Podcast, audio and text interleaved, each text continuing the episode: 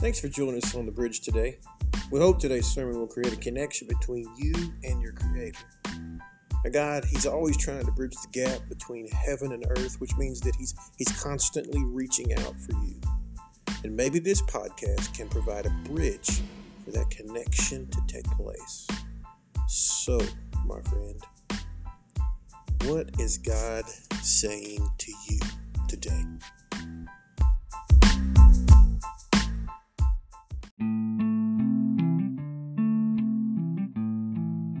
I don't know about you, but I desperately need to be transformed. There are ways about me that I don't like. There are ways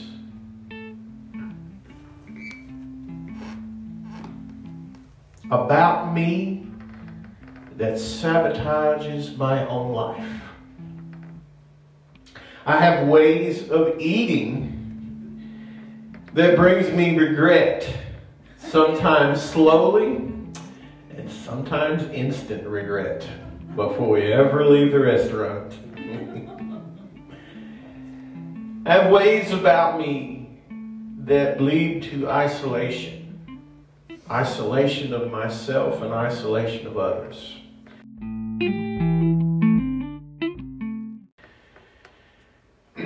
I have ways of worrying that lead to overwhelm and anxiety. I do not like my ways. Kind of like St. Paul. He said, I, I struggle with doing what I don't want to do and not doing what I want to do. I struggle with these things. I guess I can relate to him on that. I have ways of thinking that cause dysfunction in my own life. And I sometimes have ways of spending that lead to regret. spending money. Have ways of thinking about God that sometimes make me run from Him instead of to Him. And I have ways about of thinking about church that are sometimes in a tiny little box that I don't think God wants me to put him in that box. Proverbs 14 and 12 says that there is a way, everybody say way. There is a way that seems right to man, but the end is the way to death. We all have our ways, don't we? In 1974, Burger King came out with the slogan, Have it your way. Yes, you guys already know it, don't you? It was, uh, it was to rival its competition, which was McDonald's at the time. And at McDonald's, you could only get your burger the way it came. You couldn't say no onion, no pickle. You had to get it the way that it came. But Burger King had a revolutionary idea to get what you want on your burger. And now it's just like, if that's the way it is. And so it's not that revolutionary now. It's like, I don't want that burger. It's got onion on it. Give me another one, right? And, um, but it was revolutionary back then. Have it your way. Now it's funny because there was another idiom floating around in the 1970s as well. And it goes like this it's my way or the. And you guys know it well, don't you? Now, I guess this was McDonald's slogan. if you want it your way, you better go to Burger King because we ain't going to do that. But now they will, of course. They'll, they'll make your burger any way that you want to. So I'm not trying to do false advertisement for McDonald's right now. But you heard both of these phrases. You've heard it's my way or the highway, and you have heard have it your way. Both of these phrases, and if you're honest, you've probably said them in one way or another to somebody, whether you said it out loud, said it in your head, or whether you acted it out. I don't care what you do, I'm going to do what I'm going to do. I'm going to have it, Mama. You go ahead and have it your way. We've done that. If you're honest with yourself. And I and if I asked you to raise your hand this morning, if you get frustrated with your spouse's ways, hands would fly up all over the room, right?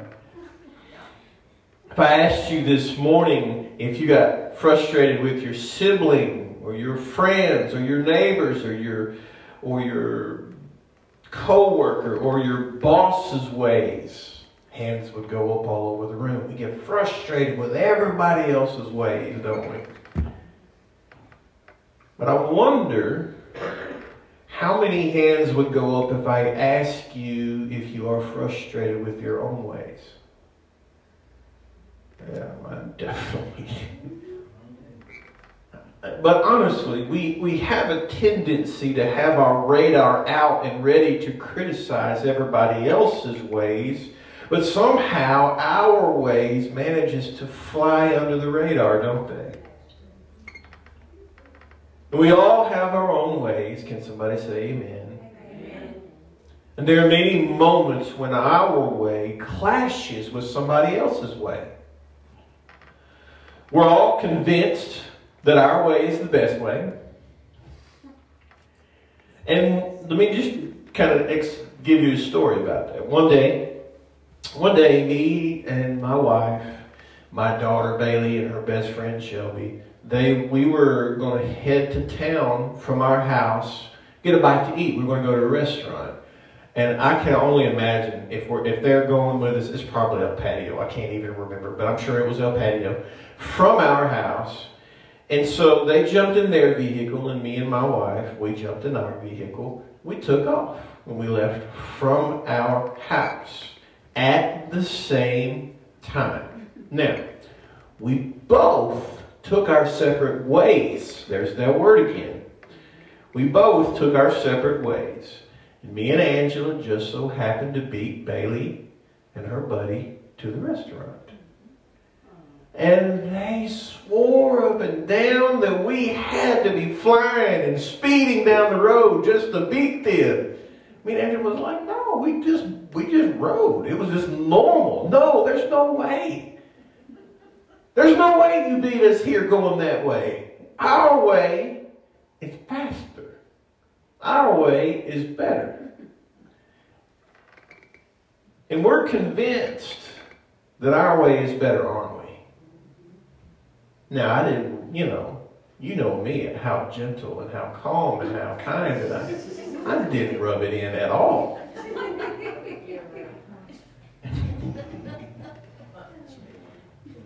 I like uh, teaching people to paint that have never painted before. Um, because they're easier to teach. And the reason why I like teaching people who haven't painted before is because to paint is because they don't have bad habits that they have already learned from painting with somebody else. If I can get a hold of somebody before they ever go learn to paint from somebody else, then they I can teach them good habits and, and it's so much easier than breaking the bad habits. Amen? And I, I think that this is one reason that Jesus said in Matthew 18 and 3, He said, Unless you change and become like little children, you will never enter the kingdom of heaven. We always come to God with our own ideas and ways that we think that we think that things should be done. Sometimes it's through prayer, sometimes it's through fasting. We always come to God with our own ideas and the way that things should be done. But Jesus is telling us in this scripture, forget all of that and start all over from the beginning. You got to be like a kid. You got to be like a child. When a child comes to you, they don't know anything. They just soak it all in. They trust you. They trust what you're saying to them is true. And they take it and they learn it. And that's what Jesus is telling us. He's saying, I have a better way. Can everybody say way this morning? I have a better way. Isaiah 55 and, 9, 55 and 9 says, For as the heavens are higher than the earth, so are my ways higher than your ways, and my thoughts are higher than your thoughts. Now, I wanted to start us off this year with this idea, but we were immediately kind of thrust into the practice of fasting because our the Church of God of Prophecy does a corporate fast for 21 days, and we got in on that very first day, and so we just kind of jumped right into fasting. And, and that's okay, that's good. For those of you who participated with us in this fast, I want you to understand that you were pra- practicing the ways of Jesus. Amen. You were practicing the way of Jesus when you were fasting. And that is what we're going to be spending the bulk of our year on this year. We're not just going to read about Jesus, we're going to try to do what he did. Does that sound kind of crazy?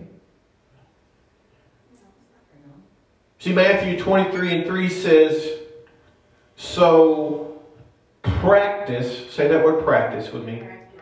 So practice and obey what they tell you, but don't follow their example, for they don't practice what they preach. Now, you've heard that before, haven't you? That's where it comes from. They don't practice what they preach. You see that word practice, it's important to us. Because it's not just thinking about or reading about, it's actually doing. You remember me telling you that the spiritual disciplines are also called the spiritual practices? Remember me saying that earlier this year so far? That's because God wants us to follow our Rabbi Jesus.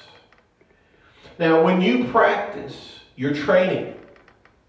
When you practice, you are training. And in order for you to survive a battle, you have to train, not just try. And I'm going to stop for just a second here because I want you to, get the gist of this. I want you to understand that there are people who don't think that they're in a battle at all. They think the Christian life is they grab roses and they go skipping along. That's what they think. And in my mind, all I can do is picture that person skipping along on a minefield. Grenades flying, explosions happening all around them, and they're just oblivious to what's going on.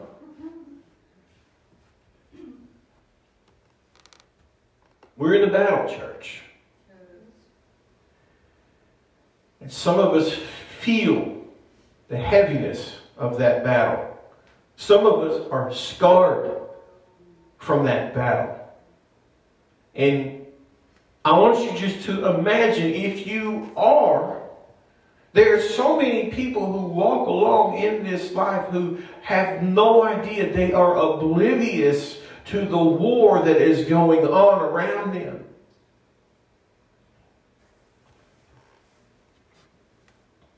But when you practice your training, are you going to, let me ask you this, if you put somebody, send somebody to war, are you just going to put a gun in their hand, give them a helmet, and send them overseas? No, you're going to send them to training first, aren't you?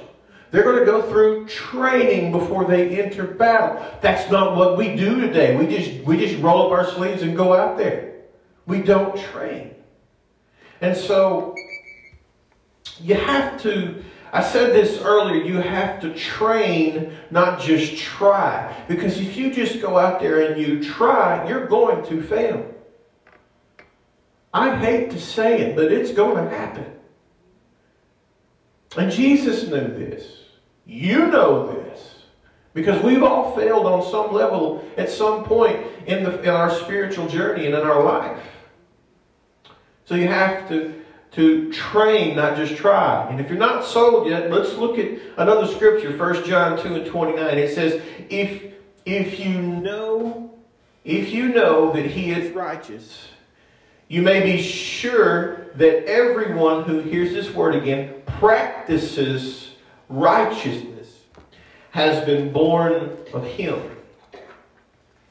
Now, how do you know if someone is a real disciple? He or she will be practicing the way of Jesus. If you're still not convinced, let's look at another scripture. 1 John 1 and 6 says this So we are lying if we say we have fellowship with God, but go on living in spiritual darkness. We are not practicing the truth. There it is again. We like hearing the truth and we like speaking the truth, but how much do we enjoy practicing the truth? Well, that depends on what you mean by truth, Pastor. We all, you know, there's different definitions floating around today of what truth actually is. My definition is John 14 and 6. Jesus said, I am the way, the truth, and the life, and no one comes to the Father except by me. That's my definition of truth. Jesus, living, walking, talking truth. He said, I am the way. There's two things, those two words in there. He said, I am the way and the truth. You have both of those words right there. He, Jesus says he's both the way and the truth. And then he says the life. So practicing truth and practicing the way of Jesus are both the same thing. When you practice the way of Jesus and when you practice the truth, that's the same thing. It's following Jesus. It's being a disciple of Jesus. And I'm sorry if I'm being redundant, but I, am not done being redundant just yet. The early church, and when I say the early church, I don't mean like, you know, everybody that got here at 9.30 this morning. I'm not talking about that. I'm talking about in Acts, in the Bible. The early church they called following Jesus the way. Did you know this?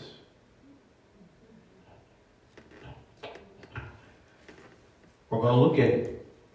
Acts 9 and 2. We'll go there. says this. We're going to start actually at verse 1. But Saul, still breathing threats and murder against the disciples of the Lord, went to the high priest and asked him for letters to the synagogues in Damascus so that if he found any belonging to the way, that's a capital, the way, men or women, he might bring them bound to Jerusalem. So another. We're going to skip all the way over to Acts 18. Get over here. Don't have my iPad this morning, so it's not as fast. Acts 18. We start in verse 24. It says, Now a Jew named Apollos and a native of Alexandria came to Ephesus. He was an eloquent man, competent in scriptures. He had been instructed in the way of the Lord. There it is again. And being fervent in spirit, he spoke and taught accurately the things concerning Jesus, though he knew only the baptism of John. He began to speak boldly in the synagogue, but when Priscilla and Aquila heard him, they took him and explained to him the way of God more accurately. There it is again, the way. Go down to verse 19 in Acts. We're going to jump down to verse 9, and it says this. But when some became stubborn and continued in unbelief, speaking evil of the way, there it is again, capital letter, before the congregation, he withdrew from them and took the disciples with him, reasoning daily in the hall of Tyrannus. This is Paul that we're speaking about. We'll jump down to verse 23 now. About that time, there arose no little disturbance concerning, there it is again, the way, capital letters. We'll jump over to Acts 22. I know I'm flooding you with scripture.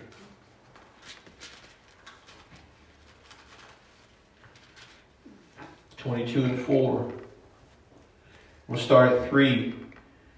And it says, I am a Jew born in Tarsus. This is Paul speaking in Cilicia, but brought up in this city, educated at the feet of Gamaliel, according to the strict manner of the law of our fathers, being zealous for God. As all of you are this day, I persecuted this way to the death. There it is again. Move down to verse 14 in the same chapter. Well, no, it's 24. I'm sorry. 24 and 14. Paul is still speaking. He says, But this I confess to you that according to the way, there it is again, which they call a sect, I worship the God of our fathers, believing everything laid down by the law and written in the prophets. We're going down to 22. But Felix, having rather accurate knowledge of the way, put them off, saying, When Lysias the tribune comes down, I will decide your case. Now, why did I just read all of that to you? That's one, two, three, four, five, six, seven, eight scriptures in Acts. Why am I drilling you with all the scriptures? Because I've had you focused on two words for a minute here practice and the way. Practice and the way. And what I want us to do this year is I want us to practice the way of Jesus. And I want us to take the things that he did and begin to do them in our own lives. Not just, and here's, here's where we kind of, we get a hang up. We as Christians, we come to church and we read our Bible. And we think that's it. We're done. We don't do anything else. And let's just let's just be straight. The number of Christians who actually go to church and read the Bible today is going way down. Okay? They, they want to claim to be a Christian, but they don't do what Christians do. They don't come to church and they don't read the Bible. Now, let me just say this. You, I cannot see being a follower of Jesus and not gathering regularly with the saints and not reading your Bible. This is I, these are things that you need, you must do as a follower of Jesus. But this ain't it. That's not all that you have to do. That's not all that that's not the only thing that we need to practice as Christians. Fasting is one of these practices. And uh, we went over seven biblical reasons for you to fast. And uh, none of them had anything to do with losing weight. Did anybody, I, I, mean, I'm curious, did anybody lose weight on that fast? I didn't lose, I think I gained weight. Yeah. and, and that's great. It's, but, but the whole purpose was not to actually lose weight. I don't know how many times people were like, well, there's got to be a better way to lose weight. We're not trying to lose weight. That's not what we're doing. And, and, and people just think you're crazy for doing it. And we would be at work and they're like, we're going to lunch. What do y'all do? What y'all going to lunch? No, we're just going to work through lunch. Why? well, you know, our church is doing a fast. And, well, you don't look like you're losing no weight. Well, thanks for that. But that's not why we're doing it. seven biblical reasons that we went over to fast. Number one, starve the flesh and to feed the spirit.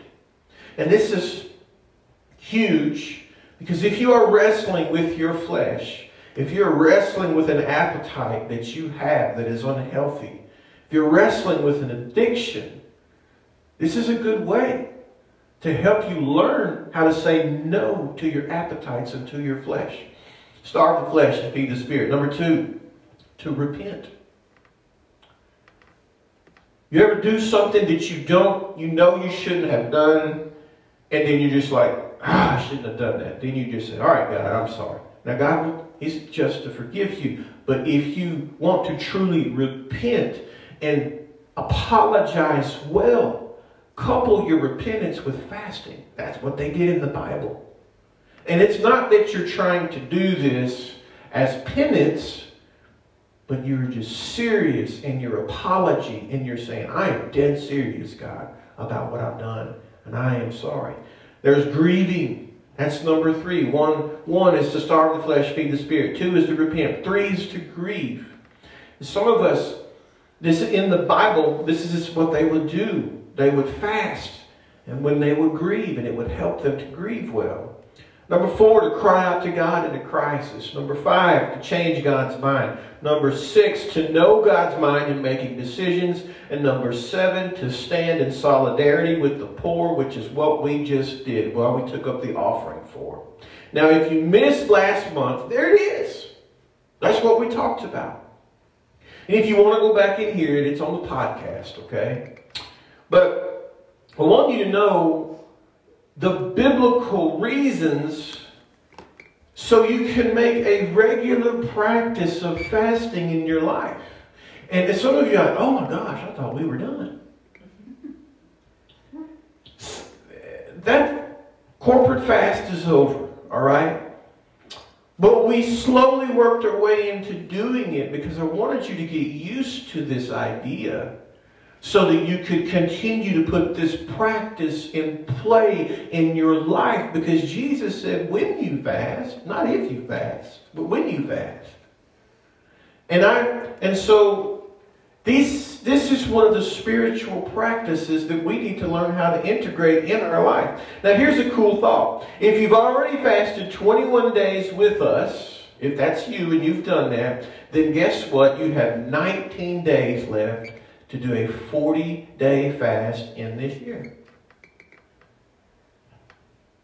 How many of you can say that you fasted for 40 days? I know it's not consecutive. But for 40 days, this year I fasted for 40 days. I've never done that. That's a pretty cool goal to have. Now, if you, in order to say this, if you just to say you fasted with us for 21 days, what you can do is you can fast one day a week and knock it out by summer. Or, or you can fast once every two weeks and knock it out by fall. But that's not very demanding, not very difficult. And I'm not even saying you have to fast a full day. Just decide and pray, you know, what am I going to do, Lord? That last week I asked you to listen to the Holy Spirit because I want you to learn to decide what the Spirit wants. If the Spirit wants you to fast for uh, fast lunch, then fast lunch, or just fast breakfast, fast breakfast, whatever you do. But find a way to implement this practice in your life. Okay? Now, this week, practice is simple. All right? Decide how you are going to continue the practice of fasting in your life. Think about it this week and say, okay, how am I going to do this? Do I want to try to do this 40 day thing? Or am I, you know, whatever? Do I just want to try to uh, maybe one day a month two days a month, one day a week, I want to dedicate to fasting in my life. I want to keep this spiritual practice going. Now, I believe that as we continue to practice the ways of Jesus, that we will become more like him. Amen? Amen? Amen. And I think it's cool that in the book of Acts, what we do is called the way.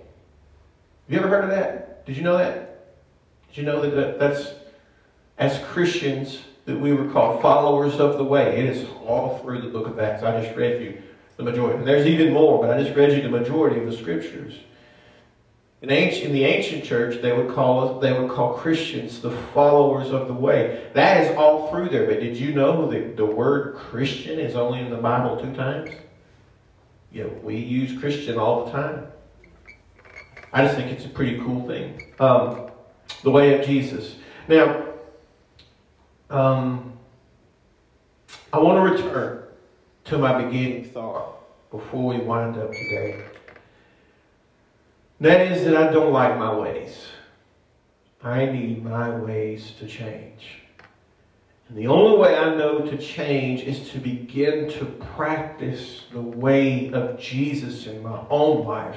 If I have a bad habit or a way that I don't like in my life, I need to somehow remove that and replace it with the way of Jesus or with the habit of Jesus.